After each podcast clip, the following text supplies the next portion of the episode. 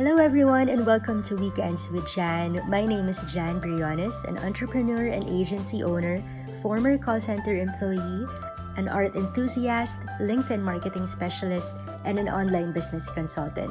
My mission for Weekends with Jan is to help connect global entrepreneurs with high performer Filipino freelancers to get them unstuck through quality and ethical outsourcing.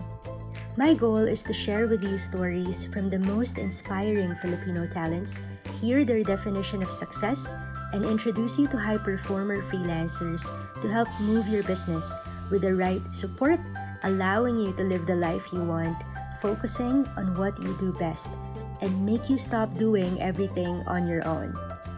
This show is designed for Filipino freelancers, business owners, and global entrepreneurs who are looking to connect and work with like minded and high performer Filipino talents. Please don't forget to leave us a review over on iTunes and follow us on socials to be notified of each episode when it comes out. Let's get started.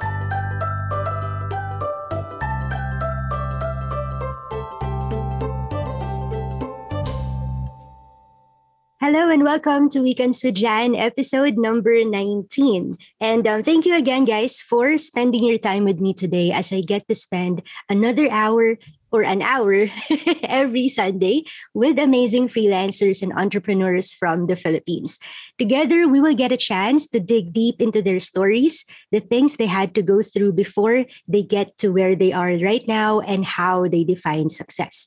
Before I bring in our special guest for today, I would like to let you all know that I love reading all your feedback and your reviews about this show. So please continue listening to our episodes on Spotify, Apple Podcasts, Google Podcasts, and wherever you listen to podcasts.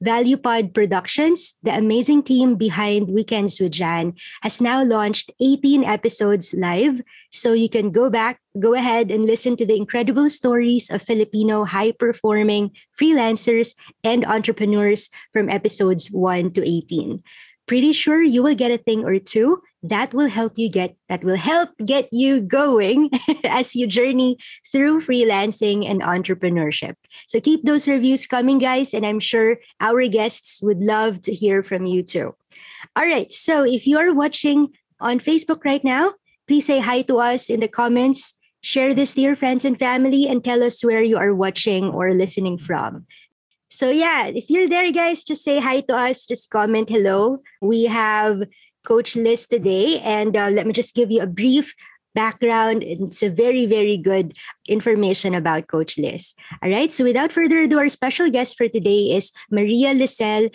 Filippi. I hope I pronounced that right. She's a LinkedIn for business strategist and trainer, providing content strategy, profile optimization, and organic B2B or business to business marketing to clients hailing from Asia, Australia, United States, Africa, and Europe.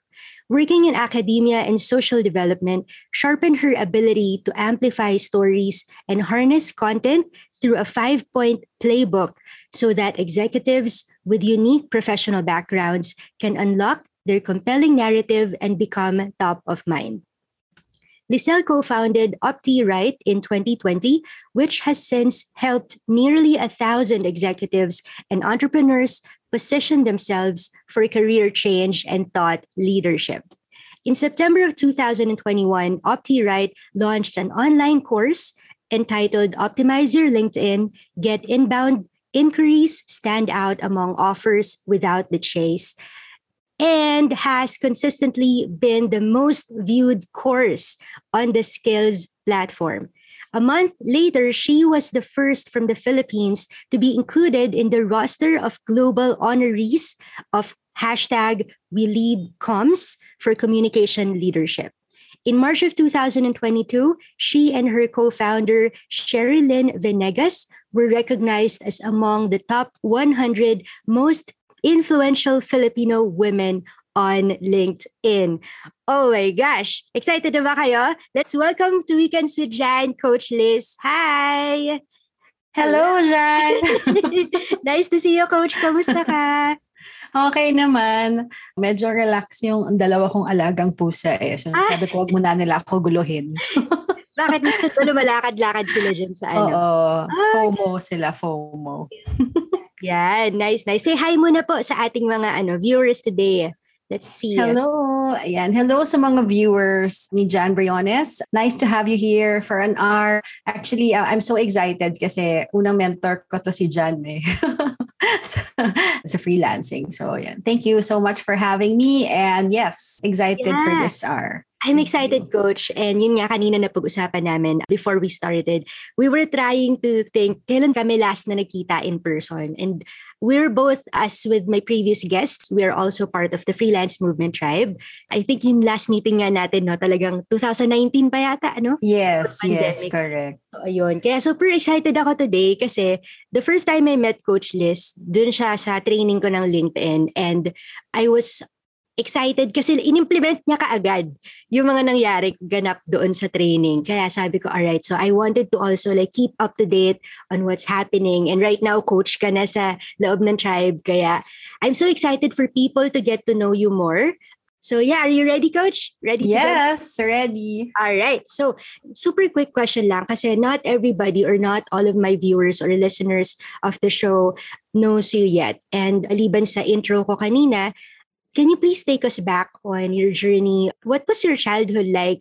Your school, diba, before you became this successful right now?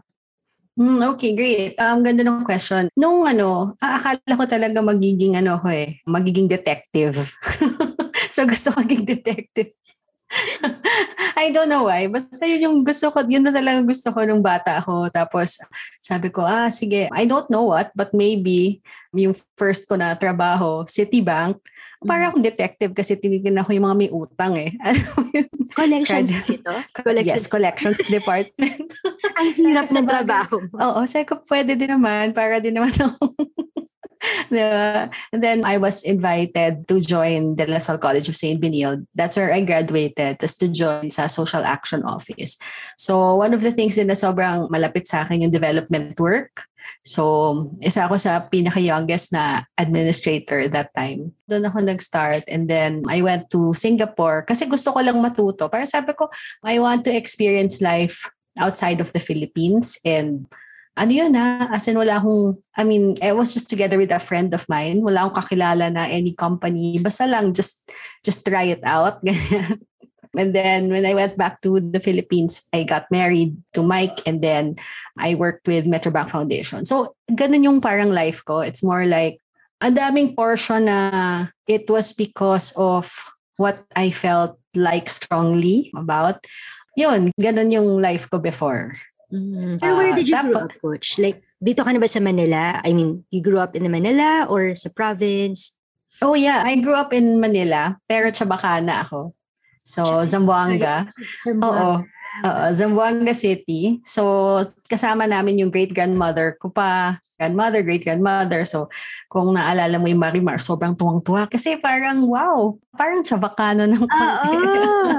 so, wala talagang pwedeng pumigil pag yun yung nasa show. Kasi yung lola ko tsaka great-grandmother ko. Yan. So, medyo conservative yung, yung ano. Kasi I have two other sisters. So, aside from my dad, all girls kami sa family. so, so yun siya, yan din yung isang ano, um, yan, kumakanta kaming magkakapatid. And yun din, parang doon din na-develop siguro yung confidence. Now, sige, kahit na ano, sige lang, try lang natin. Parang ganyan. So, from the conservative background in the family, you explored to become a confident woman and an independent woman, traveling muna, and then what was the feeling of going to Singapore? Did you apply work ba doon or talagang tourist ano lang siya like visit visit? Ah, during the time kasi parang they were allowing people if you pass some sort of their criteria and then you're allowed to go to Singapore for three months to look for work. So, mm. alam mo, ang ganda ng question mo dyan kasi dahil nga doon, I was always trying to push myself further. Oh, nice. Yung ganon. Kasi alam ko na, okay, sige. And my parents were, uh, my mom was with the government. Tapos yung dad ko nasa bangko. So, kumbaga, ano sila eh, gusto lang nila yung, alam mo yun, wala masyadong risk. Relax lang, ganyan. So, I was pushing myself further. When I went to Singapore, wala, wala pang work. Kasi nag-apply ako doon. Siguro kaya din malapit sa akin yung resume writing. Kasi yun din. Yes. In-apply ko sa buhay ko. pumunta ka sa isang lugar na hindi naman ikaw yung priority kasi hindi naman ikaw yung Singaporean, right? So talagang that's how it was for me. Just try it out. During that time din kasi, na-feel ko na ano, na mag-propose na yung boyfriend ko ng time na yon. So sabi ko, ay, parang gusto ko muna matry yung ano yung world. ay, lalabas muna ako ng bansa. Natuwa ako doon. Sige. Oo. So, yun. So, sabi ko, sige, labas muna ako ng bansa para meron akong confidence. Hmm. Parang ano, during that time kasi sabi ko, dapat confident ako kahit saan ako mapadpad. Hindi ako takot. Mm-hmm. Kasi madami akong fears kasi nga parang yung life ko medyo steady lang. So, kailangan ko i-push yung sarili ko. Kasi pag hindi, palagi akong may takot. So, Can you share a bit about those fears before you found your confidence traveling, working outside Philippines? Ganun. What were those things going through your mind ng mga time na yun? Mm, okay. Kasi I was, ano eh, parang yung fear siguro na what if yung mga mangyayari sa akin hindi ko kontrolado? Mm. Diba? Will I be able to thrive? parang I was saying, oh sige fine, kasi makakanta ko, siguro makakakuha ako ng gig wherever I go. Isa yun. Sabi ko, pero ano pa? Di ba? Ano, ano pa yung pwede kong gawin na kahit saan ako pwede, I will survive. Yung second fear ko din siguro is yung fear of not knowing. Ano kasi sa work ko before, parang I was hired to, yung mga baby projects ng office, ng departments, binibigay nila sa akin. Mm-hmm. Oo, kasi ako yung parang from baby project, doon ko gagawin siya ng ano, working, uh, isipin ko, palalakihin ko siya. doon ganun ako. So, yung fear ko na, wait lang, if I am in a new environment, wala akong masyadong control over so many things. Hindi siya yung pwede, wait lang ah, hintayin natin hanggang lumaki. Hindi eh, biglang woof. So, yun yung mga fears ko during that time. So, when that was happening, ang iniisip mo na lang ba was, wala naman akong choice kundi do this to prove something? Or was it because you just want to explore a different experience? Ano mas matimbang sa'yo ng time na yan? To prove something ba na you can go beyond your capacity? Or is it like, masaya ka lang na ine-explore yung mga bagay-bagay when you were starting out? Yung latter, yung masaya lang ako na ine-explore ko yung mga bagay-bagay. Siyempre, may fear din na baka pagbalik ko, failure ako, di ba? Kasi I left Benilde noon. Ganda na eh. Mag 8 years na ako doon. Ba, meron na ako master's degree. So parang okay na eh. Pwede naman na doon ako, di ba? Hindi na ako umalis. Pero I still decided na parang okay, yun na nga, inisip ko din dyan, oh no, pag ikasal na ako, baka alam mo na yun, wala na, wala na akong tayo. so sabi ko, this is it. So talagang in-explore mo siya that time. Oo. Alright, so from there po, paano ka napunta sa resume writing as a freelancer or a business owner? Yung transition mo between? Oo, oh, ang ganda. Ang ganda ng question mo. Um, hindi ko din kasi inakala na parang freelancing na rin paling ginagawa ko during that time. Siyempre, ano to ha, tapos na rin naman yung part na yun eh. Pero when I was applying for work, syempre, alangan naman hindi ako magbayad nung, ano, di ba, nung rent and everything. So, puti na lang, hindi ko alam. I forgot exactly ano nangyari, pero I think nakakuha ko na isang interview, pero hindi nila ako kailangan for the role. Mm-hmm. Pero kailangan nila ako for writing. So, parang ganun, kinukuha nila ako for uh, making their newsletters, etc. So, meron din akong friend na tumulong din sa akin. Meron siyang mga work na binibigay niya sa akin yung a few hours so that I can complete it. So, hindi ko naman alam na ano na pala yun. Na freelancing. Na freelancing na pala yun. Pero parang, ah, okay, this is, this is how it is. Uh, ganito pala siya pag, pag remote. I think yung transition din sa akin ng malaki was when I was there, I worked with a, ano kasi, I worked in an MBA school. Tapos, yung mga MBA students ko, na halos kasing tanda ko lang din nung time na yun. Pinapacheck nila sa akin yung resume nila. yung mga cover letters nila. It's not naman lang talaga checking, but it's more like, uh, syempre graduate na sila, so this is their profiles. Yun, but I didn't really thought about it like that.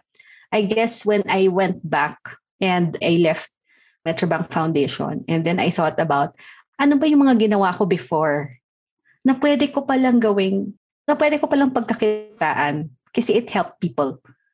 You know, so, yun. And then I asked my friends, hey, pag meron kayong mga resume, send mo sa akin, ako yung mag-edit. Yung ganyan.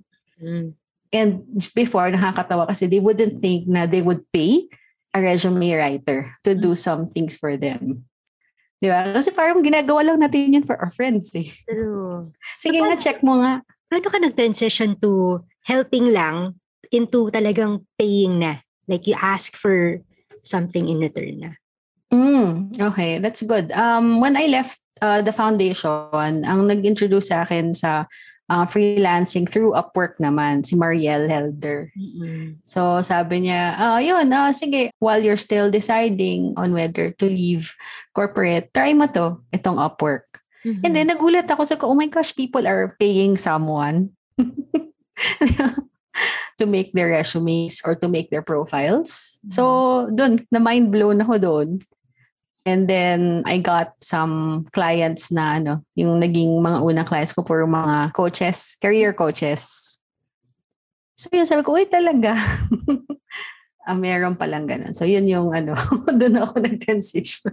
So tama po ba coach na parang ang nakikita ko is you've also gone through the clarity stage na parang talaga bang ito yung gagawin ko or kasi sabi mo kanina nag kumbaga nag-throwback ka eh. Ano ba yung mga dati kong ginagawa? Mm. It's part of parang 'di ba yung tinuturo sa tribe, the clarity stage and stuff like that. To pick a niche, to pick a market, to pick a skill. You've also gone through the assessment of yourself. Tama ba? Yung ba yung nangyari sa'yo that time? Or naisip mo na dahil ginagawa mo na siya, tuloy mo na lang? What was, saan ka napunta doon nung time na yun? Mas naging confused ako. I mean, sa, siguro writing for me is a big yes. Kasi ginagawa ko na siya. I, I like doing it. Mm-mm. Noong nasa Benilde ako, ako yung tumutulong din sa PASCO, yung mga accreditation. Yes, yes, naalala ko yan. Yes. Oh, ve- very dreaded yon. Pero tumutulong ako doon sa accreditation, paggawa ng mga exhibits. Sabi ko, ah, okay. So gusto ko pala yun. yung gumagawa na story. Tapos nung nasa Metrobank Foundation ako, di ba sabi ko sa'yo, ano, binibigay nila sa akin yung mga baby projects, tapos pinapalaki. Tapos nilalaban namin yun sa mga PR, ganun. So, sabi ko, yun siguro yung gusto ko. So, nung lumabas ako, yung nagkaroon na clarity, actually, medyo, I got confused lang kung ano yung talagang gusto kong i-focus. so, either resume writing or writing in general. What made you decide na to pick na resume writing na tayo? Or, yeah. Paano ka naka-arrive sa decision? Mm, kasi I was, parang, I realized na nakakakuha ako ng money from there. Oh, kasi yung clients ko kailangan nila eh ng tulong. Kaya yun yung immediate kong napili. And then uh, resume writing. And then when I joined the tribe, sabi kasi doon dapat pumili ka din ng something na recurring yung income. eh kasi pag nakuha na nila yung trabaho with my help, wala na. Goodbye na. Thank you na lang. Yeah, that was actually next question. Eh. Parang how were you able to sustain that Mhm. kind of service to someone na one job lang naman yung kailangan nila eh. Eh, pag Mhm. napaka-check na nila yung resume, pumasa sila, you're done. How were you able to do it consistently? Ah, Okay, good. So, when I did that, thankfully I was with the tribe na. Tapos pinapili nga, di ba? Um, if you need recurring income, find din a service that would need you recurring. So, ko, oo nga naman. So, ito lang yung pinakamadali kong ginawa. Ano ba yung ayaw ko na platform? Or hindi ko maintindihan. Hindi ko maintindihan masyado yung Facebook during that time eh. Parang, sabi ko, oh my gosh. Yung writing ko, hindi pang Facebook. Yun yung, yun lang yung naisip ko. Hindi naman ako ma-picture. Ah, sige. LinkedIn na lang kasi may mga clients ako din na after resume, they want me to also optimize their profile. Yes. Sabi ko, it was a natural way na, oh sige, so meron akong recurring ito yung sa LinkedIn management. And then meron pa rin akong, ano, what do you call that, for job seekers. And then, sobrang malaking breakthrough when I got a partner. Okay. In our business kasi it's me and my husband. Nakakatawa kasi yung mga first naming projects, yung LinkedIn, siya yung nag-lead gen for me. Mhm. Tapos nag-give up na siya after one week. Hindi talaga to para sa akin. Siya. nakakatawa. Di ba pagod siya pagod? Sabi ko ganyan. So, nakakatawa lang yung mga first naming mga stories like that. But when we got a partner, which is yun nga si Sherilyn, she was able to take on yung sa resume writing side of the business. And ako na yung LinkedIn for business talaga. So we're able to grow our ability to help people. Mga, depende if you're a job seeker or do you want to use LinkedIn for your business. Pero yung pinaka-core namin talaga is the content. Content. So, yun. That's good. So, despite of all nung pinagdaanan nyo, you, your husband, and your business partner, when you were going through putting up the business, right? Ano yung biggest challenge na encounter nyo? Marami, but what was that thing na parang almost give up? Meron ba kayong ganun na naramdaman for the business? Almost give up. Actually, almost give up na kami before namin nakilala yung business partner namin. Oh, sige, tell me more about that. Oo, hindi naman almost give up, pero parang ang hirap kasi, kasi like, ganito, di ba parang ano, restaurant. Mhm. Meron talagang mga menu na mas mabenta kaysa dun sa iba, Yes. right? So may mga months na, ah, mas madaming nagpapagawa ng resume. Or meron naman na nakakuha kami ng client na naging recurring. But if you think about it, okay lang siya pag ginagawa lang natong part-time. But if it's our bread and butter, medyo mahirap, right? So, and while we can get other writers to help us out, but talagang kailangan may mag-take care. So, what happened was, we were just so lucky din. We're so blessed when she arrived. And then what we did was, hinati-hati na muna namin yung trabaho. Parang pare-parehas kami ng prospecting. Pare-parehas kaming nagsa-service delivery. Up until the point na, okay, what's something that you like better? Doing better. Eh, ako naman, parang ginawa ko na yung system sa resume writing, may system na ako, ganyan. So, mas madali siyang maipasa to her. And luckily, Sherilyn liked that part of the business. I think yung pinaka ano sa akin, buti na lang din yung asawa ko kasi siya talaga entrepreneurial eh. Sabi niya, Mm. Liz, pag hindi ka magtiwala, walang mangyayari. It was hard. Seriously, I mean, pag entrepreneur ka, it, you're involved in technical delivery and also sales. Mhm. Ang hirap i-give up kasi oh my gosh, i-give up ko to. Buti na lang. Sinabihan ako ng saba ko, ay, sige, gusto mong ano, hindi ka, hindi ka mag-give up, hindi tayo mag-grow. Seryoso, kasi we gave up half of the business. Diba? Instead of everything sa amin. But by giving up 50%, you get more. True. Yung ganun. Oo. Sa start, hati-hati talaga yung, ano eh, hati lang talaga yung profit. But when we grew, talaga, yun yung, yun yung sarap after. May hirap bago magsarap. Yes, lagi namang ganun, di ba? Um, so with that, kasi parang nakita ko challenge nyo lang at that time, based on what I heard, correct me if I'm wrong, coach, is that kung hindi kayo nagkaroon ng business partner, you would have given up. Did you put up like a job post para magkaroon ng business partner? Or what happened? Paano siya napunta sa picture? How were you able to collaborate with each other? Ah, Sherilyn, I think, ano nga ba yun? How did it start? I kind of for, ano siya eh, I think it's a few months after, ano na, uh, mag-COVID-19. Oh, So, um, Sherilyn was my cousin. okay. Oo, cousin ko siya. And then she said, anong ginagawa mong freelancing?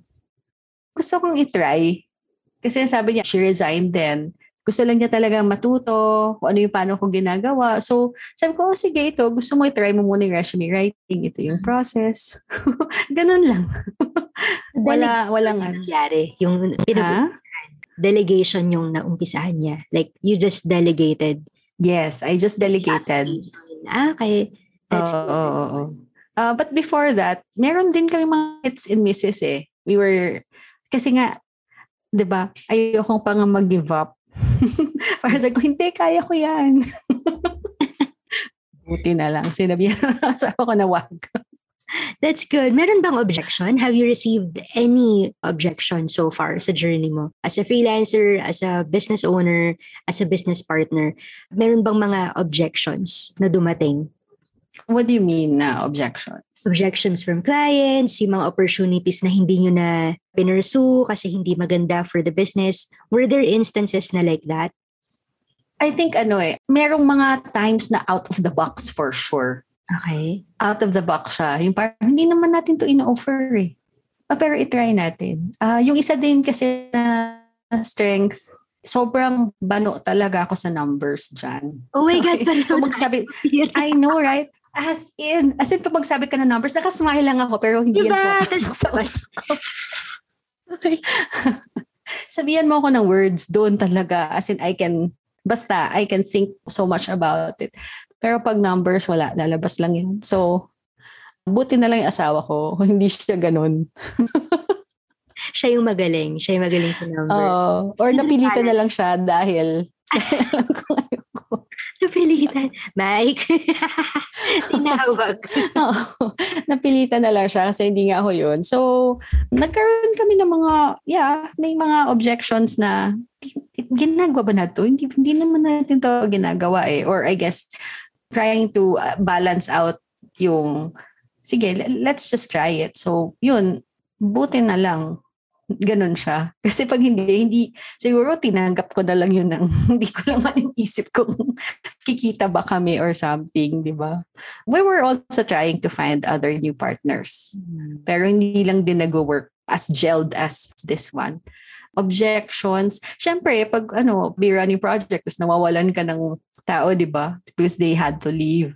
Yun yung mga malalaking ano, time na parang hands-on, ano, dapat hands-on deck tayo, ganyan. I guess yun. Those are some of the challenges. Wala pa namang, siguro ano kasi ako yung tao na pag sabihin mo ako ng something na masama, hindi ko siya dadamdamin. Kaya siguro hindi ko siya masagot ng parang, "Woof." Ang galing, no? Hindi lahat ng tao kaya yan, right? Hindi, ano yung superpower mo? Like, how are you able to do it? Kasi not all Filipinos, most especially, di ba, are able to parang control the emotion when they get rejected, when they get Mm. objections. How were you able to get that skill of padaanin lang natin to? It's not too personal and stuff. How are you able to do that? mahirap din siya. I mean, I will be sharing something medyo personal sa akin. So, ako nung hindi pa ako nakuha as LinkedIn influencer, I was really, parang sobrang, ano, ano pang ginawa ko? Ano pang, ano pang hindi ko nagawa? Yung mga ganyan stuff. So, naisip ko, hindi ko alam eh. I, I really, I really don't know. So, siguro doon lang ako sa, hmm, o sige, let's try. Baka naman kasi hindi ako ganito. Siguro yun yung nasa isip ko. If there's someone na talagang binigyan ako ng very, very hard time, ano lang muna ako, I just needed to do something else. Diba? Malaking bagay sa akin nung nagkaroon kami ng pusa dyan eh. Oo. Kwento, kwento. Kwento. Bakit? Oo. ano kasi, workaholic ako. I'm really a workaholic. And I think if nakukuha ko lang yung sense of fulfillment ko sa work, then wala, it will not work as much. But when we got cats, parang, parang meron kang different na source of happiness. So yung pala yun, don't put too much of your happiness in just one thing. So pag na-spread out siya, kung meron kang something na talagang na-deplete ka, meron ka pang others. Unfair din naman na magalit ka sobra sa isang bagay. And yun din, it will also cause heartbreak din sa'yo. So, Tsaka stress, no? Pag sobrang Mhm. dinadamdam natin yung mga objections and whatnot.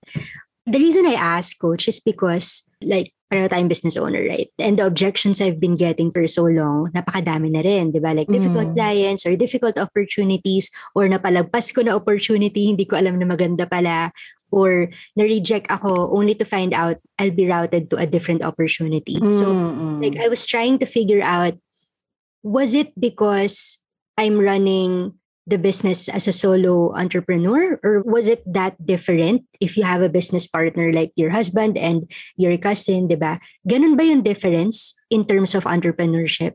What do you think about that?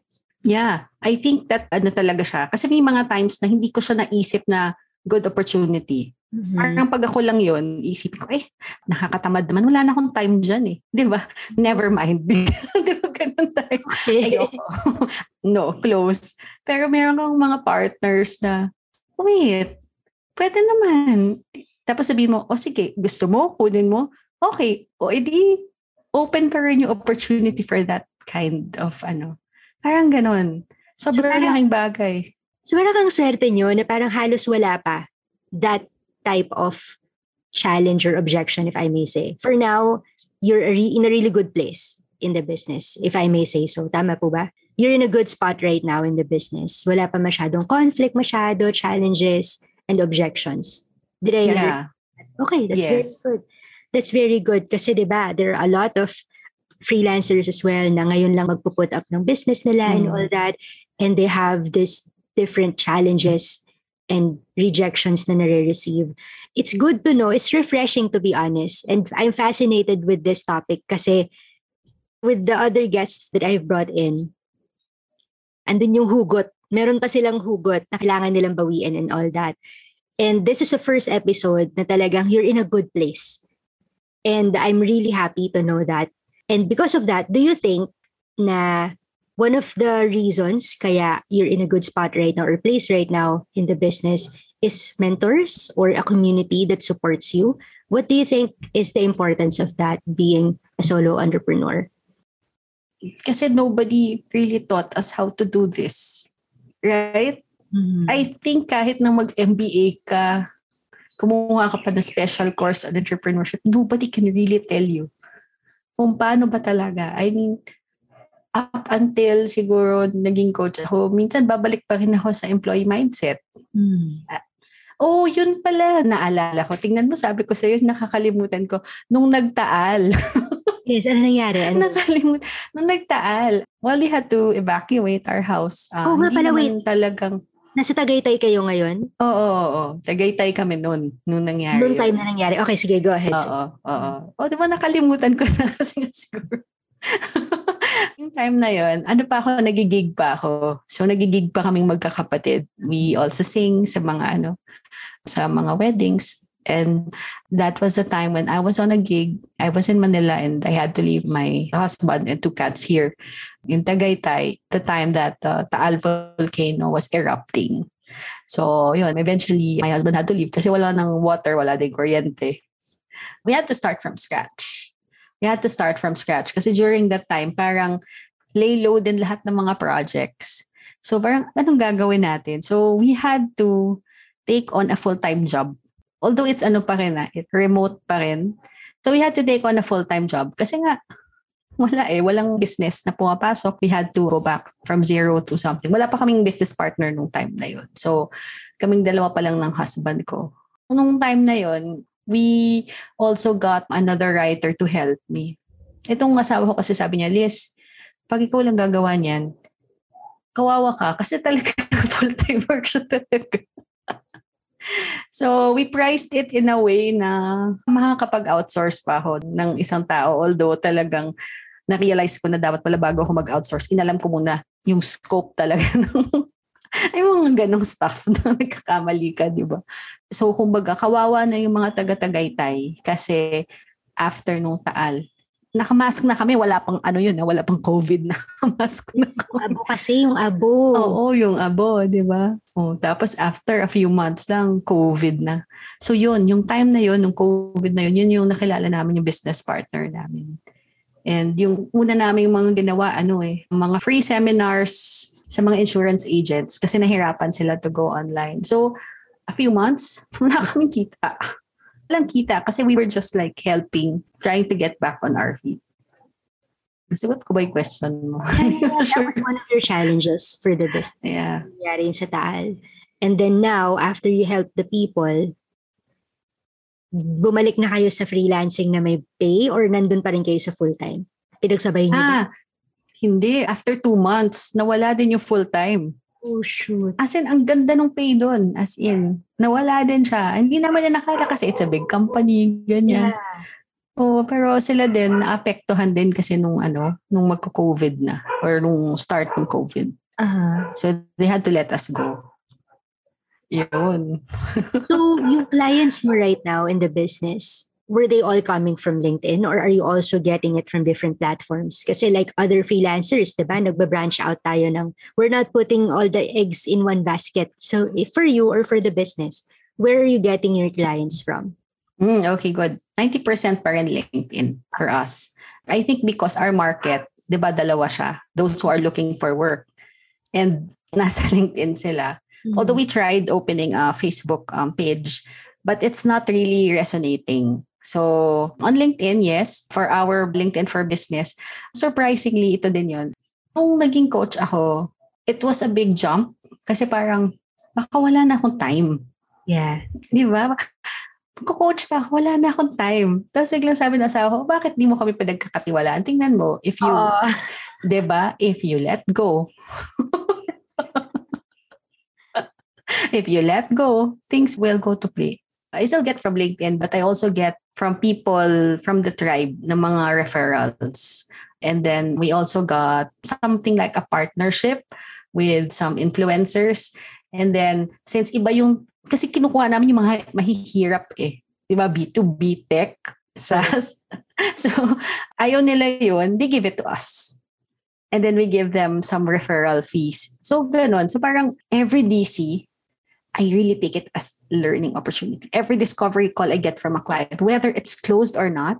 And then, ito din kasi writer's mindset. Writer's mindset is always dapat bukas ka. Kasi whatever it is that you're learning, kailangan mo siyang gawing na parang synthesis of something. True. So, imagine mo yung discovery call mo two weeks ago, and then you get on a discovery now, and then you get to answer some things based ko ano yung discovery call mo. Yun, amazing. So, that's ano, that's also how we were able to really build it up. May confidence kami kasi yung asawa ko yung nagpa-pricing. and then Hindi my na problema yung numbers. hindi ko na pinaproblema yon. So, Oo. yung business partner ko naman, ganun siya, entrepreneurial siya in terms of ano. Tapos yun, so when I gave up control and took up the tribe, sa tribe din, alam mo ba, nine months ko ginawa yung skills course ko. Parang akong nanganak. What? I Tell me know. about it. Bakit ganun katagal? What happened? Just imagine, I already have the things in place kasi nga we were already giving it sa workshops. I don't know. I just wanted it to be so good for the people who will accept it. Siguro. And kasi, pag may business partner ka din, dalawa din yung tumitingin. Pag hindi pumasa, edi ulit na naman. Tagal ng nine months, coach.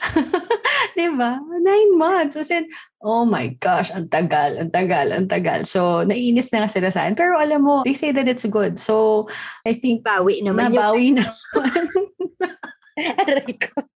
Nakakalok. nabawi naman. Siguro I was also thinking of ano ba yung pwedeng evergreen? Kasi sa totoo lang, pag may ka ng course, after a while, wala na. Dapat may bago ka na namang material, right? Oh, so um doon sa nine months kasama na doon yung new material na na ginawa ko kasi dati sa Legion 500 a week, right? Nakaka-Legion ka ng 500 new invitations. And then at the middle of the course, biglang ginawang 100 na lang ni So, paano yun? Nire-record mo ulit yung skills course mo? I made new modules. Oh, okay. Got it. Got it. Oo. So I made new modules na parang how do you get past that limitation if you can just invite 100 people? What do you do? So yun. So balik din tayo sa basics of paano ka ba dapat sa online? How do you turn digital to face-to-face? Yung ganyan. Nakakatuwa lang kasi kasi nga guys, for those of you watching, hi nga pala, wala pa nagko-comment but we have a lot of viewers here. Kaya ako natutuwa sa kwento ni Coach Liz is because, as I mentioned at the beginning, the implementation was really there. Kasi nung nag-training kami nito, tatlo lang tayo sa room, no? Yes. Ako, I forgot the name of the other person we were with. And talagang literal na step by step, like the training is Mhm. there for LinkedIn. And now you have expanded not just kung ano yung nangyari sa training, but also you put your own mix of Mhm. strategies and all that. Kaya nga na-amaze ako kasi I'm seeing talaga the growth from that time. 2019 pa yung training natin eh. That was my last in-person training na ginawa. So I'm really happy for that. Now, Coach, sa mga magsa-start, siguro kasi I'm not sure, probably there are people watching or listening na interested din to follow the same route that you have gone through. What can you tell them? What advice can you tell them? Where should they start? Kahit na ang dami ng freelance advice online, for you, paano mo sila bibigyan ng tips na parang, like how you did it sa sarili mo? Ano yung mga tips mo sa kanila? Magsa-start pa lang. Okay. Una, huwag kang matakot. don't be afraid. Kasi lumaki tayo na we were wired na, okay, dapat ganito yung course natin, dapat ganito yung tatahakin natin na landas, ba? Dapat ganito yung ibibigay natin.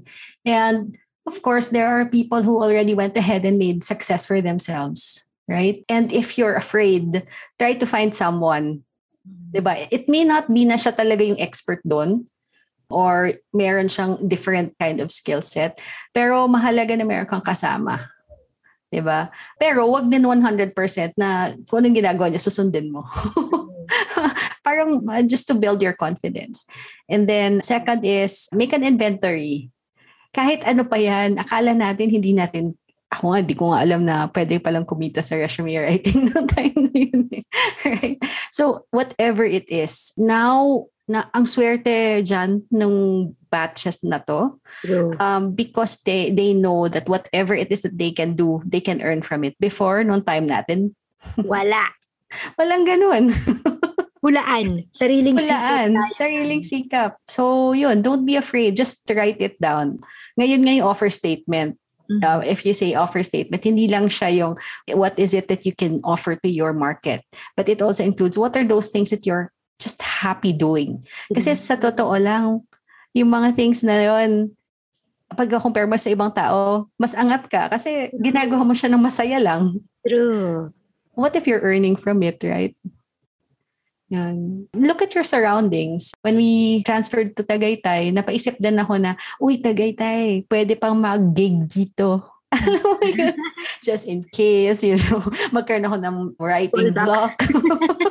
May fallback ako, kakanta ako. Yung ganyan. no, just have those things um, ready. Have a mentor or a partner, join the tribe. Kasi hindi naman ito yung parang they will give you success, although we have a lot of success stories. But it just gives you a little bit of confidence and then your genius comes out. That's Yun yun eh. Tingin ko it's already inside us. It's just, it just needed to spark. Ganda nun, di ba? Kasi nga some people, they haven't, or probably those who are starting or would like to start freelancing, the first thing that comes to their mind is, baka hindi ko kayanin. The fear is always there. And hopefully sa mga nanonood or nakikinig ng mga episodes ko before, hopefully you have really realized na nilampasan namin yung mga fears na yon. Right? Everyone ng mga guests ko, even me, had to go through all those fears and bust them, ika nga. So it's normal to feel that way. And ang ganda ng advice mo na start with not being afraid. Yun yun eh, di ba? Coach, dahil you're in a good spot right now in the business and you're helping a lot of people, especially those inside the tribe right now, what is your own definition of success? My own definition is, kahit saan ka mapadpad, you will be happy and thriving. Yun yung success for me. Parang whatever happens, if pumatok ulit yung taal, wag naman sana. 'Di ba? Life took me in a different path and I have to start again from zero because there were so many times na I had to start back again from zero. And if you're able to find something that you'll be happy and then you're thriving, yun yung success for me. That's good. But can you tell us more about when did you realize na you have reached that level of success? Hmm. Hindi pa naman, hindi ko pa naman masabi na sobrang successful pa ako. Eh, There still a lot of things that I want to do. But I guess, paano ko ba masasabi? Ah, pag siguro makakapagsalita yung pusa ko, sasabihin niya, I'm happy that you have time for me. hindi, hindi ko alam, Jan. Ang hirap ng question na yun. Hirap. Ang hirap ng question na yun. That's to be honest, like hindi naman din Oo. talaga ganun kadali to claim something na successful na ako. I got Oo. everything. Diba? Hindi eh. Kaya nga, I'm so happy to hear different versions of success from my guests. Kasi iba-iba tayo ng nagpapahappy sa atin, right? Mm-mm. So for you, ang success, as you mentioned earlier, is kapag nasa isang, kahit saan ka dalhin ng tadhana, tadhana talaga. Yes, tadhana Oo, talaga. you're happy doing it and you're helping people out. Is that did I interpret Yes. correctly? Yes, para hindi ka takot na mag-start from zero. Kasi alam mo, nandyan yan eh. Nandyan yung, um, yun din siguro yung gusto kong sabihin na the reason why what's keeping us stuck din. Kasi oh no, hindi to yung path na alam ko. 'Di ba? Ano 'yun sa entrepreneur? Dapat alam ko muna lahat. 'Di ba? Yung mga ganyan. Hey, ayoko muna, ayoko muna mag-try kasi hindi wala pa akong certificate diyan. Wala pa akong ganyan diyan. Pero sa totoo lang, you can achieve it even while you're doing it. Even while you're learning the course, even while you're ganyan. So, yun, basta isipin mo lang na kahit anong mangyari. and kaya mong hugutin sa iba't ibang experience mo, iba't ibang learnings. Tsaka hindi lang naman ikaw dapat yung lahat ng may alam, kaya ka nga may mga makukuhang partners eh. 'Di ba? And I'm sure they're just waiting for you to tap the genius in them. Tapos sabay kayong mas aangat. Yun. Ang ganda nun, Coach. And was that advice going to those na gustong mag-lead in the future? Was that advice for those who want to lead, who wants to hire team members? Para sa kanila ba yung sinabi mo just now? Also for those who feels that they don't have any talent. May hmm. mga nagsasabi kasi, hmm, eh kasi marunong ko kumanta eh. Or eh kasi susulat ka na ng matagal na. Hindi yun eh. 'Di ba talent din kasi yung makakita ka ng talent ng ibang tao. Totoo. And oo, and realizing na, you know, like for instance in a business, there's really just some things na you're good at or you just love doing. Mm-hmm. And then you let it go and and have others do it also na better. Like yung lead generator namin na nagde-direct na ng seven other legions. ang galing niya. Sabi ko, wow, gabi ka ha, ganyan. Tapos may system in place na siya. Hindi ko lang, hindi, hindi ko nga na, na ano yun na parang wow. Galing lang niya. Parang, um, yun, at prayers na you get the right people. Of course, hindi yan ano, 100% pa. Alam mo yan dyan, di ba? True. hindi, hindi siya 100%. So, yun. And ano lang, parang chill lang. Mahaba pa naman yung ano eh. mahaba Oo, pa yung journey natin. Huwag magmadali, no? Kasi sometimes, well, we can't blame others ka din kasi uh, they wanted to have money now, opportunity mm. for clients right now. But ako, to be honest, since like I also want to share like my experience na nung dati, I always work fast. I always keep going. Tapos nung nawala, kasi I've lost a lot of clients, mm. parang sabi ko, hala, Parang natauhan ako na bigla na parang masyado ka kasi nagmamadali. Alam mo yun?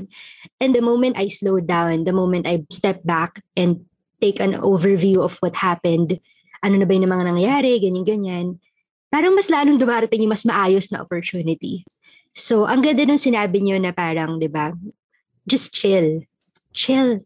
Chill lang tayo, di ba? Kasi nga, ano eh, the more na pinipilit natin mabilis makuha yung isang bagay, lalayo siya, no? Parang pag-ibig. Mm-hmm. yes, totoo. Yeah. Yan na naman tayo. Ay, nako. Anyway, Coach Liz, for those who would like to know more about your business, your service, what you offer for clients and stuff, we probably will have um, listeners or viewers who wanted to uh, ask help from you. Can you tell us more about your service? Okay, sure. When I started on LinkedIn, what I learned pa lang is LinkedIn is for lead gen. Diba? Yun yung una mong tinuro talaga. And then you're right in we were able to find out that there are other people who are using LinkedIn for different purposes like finding a job and now may personal branding ka, meron kang thought leadership. Parang we were just able to find the kind of market na magfi-fit din dun sa services that we offer. So these are people na pag madami kayo sa market nyo at gusto mo mag-stand out, using content also. Those are the type of businesses that we offer. But actually, ganito na lang yan eh. Ayokong komplikahin yung mga bagay-bagay. Ayoko nang komplikahin yung mga bagay-bagay. When you are on the lookout for selling to other businesses, no, yun yung tawag natin na B2B, let's get on a call. Okay. And if you want to move from wherever you are right now and going to a platform para naman meron kang second brain to think with you. Yun yung mahalaga, meron kang second brain to think with you. Then, let's get on a call. We have a coffee date offer. Oy, coffee date offer. Mm, very good. May coffee date offer kami. So you can experience how it is to be working with us. I guess for now, we are open to partnering. We are giving out something like what we call as a brown bag lectures. Okay. So, yung LinkedIn namin for job seekers, we gave it for AIM. Diba? Kasi ano eh, how do you stand out pag ocean of qualified candidates ang kalaban mo? True. Uh, so we're giving out free trainings like that. And for me naman, how do you look at LinkedIn now if you want to stand out among other thought leaders in the field? So yun, we can start with that or you can also get into a call with me and then it'll help you with your business. Yan. In terms of partnership, what kind of partnership are you looking into? Mm, okay, great. We are, niluluto pa lang namin But we have this two types of partnership and we're expanding. Ito yung kasi yun dyan eh, di ba? Um, if you're a business owner, gusto mo mag-expand pero ayaw mo yung sakit ng ulo sa pag-expand. True. ayaw mo mag-manage ng sobrang dami tao. But, you know, you want to scale. So what we did was our business. It's like a franchise. Mm-hmm. right? So we have systems in place etc and we're just looking for partners who wants to get into a similar course but different markets. And yun no wala walang franchise fee walang ganyan. It's just that we have a system in place and we're just looking for partners in different markets. Mm-hmm. and that's how we get to expand. We also have another kind of uh, partnership. Yung asawa ko kasi magaling siyang mag-isip ng how to expand. Yun yung, yun yung assignment ko sa kanya dyan. I Mm. want to expand pero ayoko na masyadong madaming tao. So, so meron kaming vertical partnerships like those who are in the same space, B2B, Mm-mm. right? So, yun naman ang niluluto niya. The world is your oyster. So, totoo Yun, lang. Yeah, the world is your oyster. Um, sometimes may sasabihin ng ka-tribe mate ko na ganito, ganito eh. Hindi. Pag ako si Lisel of 10 years ago, sabihin, ay, ayoko na yan. Ano ba yan, hassle? Di ba? Parang, hindi ko naman yan ginagawa eh. Pero pag ako si Lisel ngayon, sabi ko, oh, that's interesting. So, merong naghahanap ng ganun? Di ba? Curious ka na this time. Curious. What you could do with that curiosity. Yeah, whether or not it's profitable now or profitable in the future. Or if, for instance, it's not my market, it's Jan's market, Mhm. I can give it to her. True. right? Parang, yun eh. That's, that's how we can, ano. Ang ganda lang din, coach, kasi yung mindset natin, they were also honed, ika nga, sa loob ng tribe. Kasi there are multiple Mhm. personalities inside tribe na talagang makaka-nitpick ka ng kanino ka talaga makaka-relate or sino ba Yes. talaga yung naiintindihan mo yung mindset or I mean yung thought process and all that. And uh, since na-mention ko na rin siya guys, Tribe will be opening in June. Tama po ba ako? July? June. Yes, meron kayong uh, April, May, June. Mga ganun. mga Ang galing, di ba? activities. yes. To, to announce that in the future, guys. But for now, where can people find you or know more about the business coach? Okay, so you can find me dito sa ano sa Facebook. Just try to search for Lisel Philippi. My my name is unique. So wala akong masyadong kaparehas. you can message me since this will be on Facebook, but on LinkedIn you can also find me. Same name, I don't have um, different names. So look for Lisel Philippi. We also have a website www.opti-right.com. So there. Yun. Diba, guys? Like, if any one of you is interested to work with Coach Liz or even take her up for a coffee date, Yes. diba? Just go to those websites. And don't worry kasi lalagay namin yun sa show notes. Siguro last na lang, Coach, since I don't want to take too much of your time, it's Sunday. Kung merong isang, kasi kumakanta ka eh, right? So this is the Ah, fun ah. question to end the, to end the show. Kung meron isang song na sana ikaw yung gumawa, ano yun at bakit? My gosh. my gosh. Ito ba yung surprise question? Yes, this is the surprise question. For fun lang, ha? hindi naman kailangan super seryoso. Sana'y wala. Hindi, joke lang. no, um, I think ano, sobrang nakatatak kasi sa akin yung Rosas ni Nika Hmm. Del Rosario. I guess, ang personal ano ko dyan is, at first kasi I was a bit scared because people would actually be successful when they have a strong why. For sure, may mga times na, na challenge and may mga times ano. Pero I think I see the positive side of it. And yung song kasi na yun, wag kang mabahala, ikaw ay mahalaga. Parang it's more like, Can you wag sing kang it, matakot. Coach? Can you sing it? Kasi hindi lahat alam yung song na yan. Sige. Rosas by... Yes. Nika Del Rosario. Yeah. So, ito siya.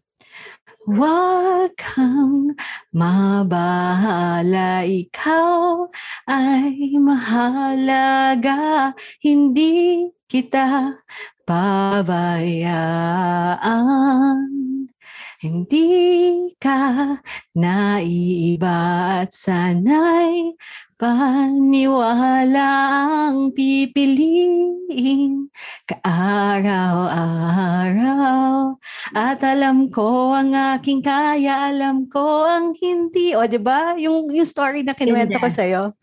Alam ko ang kailangan upang makapagsilbi hanggat may kabutihan, hanggat may pag-ibig, liwanag ang mananaig. Yun. Ganda. Oo nga, no? Talagang relevant siya talaga in what Oo, you were relevant. going through. Tsaka nakarelate ako doon sa story. Hindi kailangan may strong why. You can chase wise wherever you go. Gusto ko, wait lang. I, before I end, I want you to expound on that. Hindi kailangan may why ka, but you can chase wise. Tell us more about that. Why did you say that part? Okay, so this is something na I think I shared this already with some other people, I guess from from my ACs. Kasi I had, well, I thought that ano, um, magkakaroon kami ng anak ng asawa ko. Diba? So the reason why also na nag, nag-freelance ako, ganyan. So I thought doon kami pupunta. So if for instance, yun lang naging why ko, siguro nag-give up na ako. Right? Kasi hindi naman namin nakuha. Nagkaroon na kami ng dalawang pusa. Diba? But you can chase your whys. You know, if there are other reasons to make you happy. And sometimes it is the work that you do, sometimes it is other people, sometimes it is just helping out others. And if they're successful, then you can also be happy for that. So yun. No no big whys, you can chase you can chase whys or something like that. Yun. Ang ganda. Oh my gosh. Anyway, ewan ko guys kung wala pa kayo natutunan dun, pero ang dami ko nang nakuhang grabe. Today, mind blown. Thank you, Coach Liz, for being here. And sobrang excited ako na marinig ng madlang people. Kasi right now, hindi lang tayo nasa Philippines. The podcast has gone through internationally. Nice. So, I'm so excited to for people to get to know you more, your services, and possibly collaborate with you, diba, Yes. sa mga projects. And uh, thank you so much for your time. Sana magkita na tayo ulit in person. oh yes. Maka-visit nga dyan sa Tagaytay nga. One Oo time. nga. Oh my gosh. Thank you, Coach, for your time and for being here in the show. All right. Thank you so much, Jan. And thank you so much, guys. Thank Have you a guys good for watching. Sunday. Thanks. Bye. Bye. There you have it. Wow, that was a very powerful message. Thank you so much for spending an hour of your Sunday with me, and I hope you guys enjoyed this as much as I did. Now, please head over to our socials at Weekends with Jan for the link, and please leave us a review for this podcast over in iTunes. Enjoy the rest of your Sunday night with family and friends, and I'll see you next week on another episode of Weekends with Jan.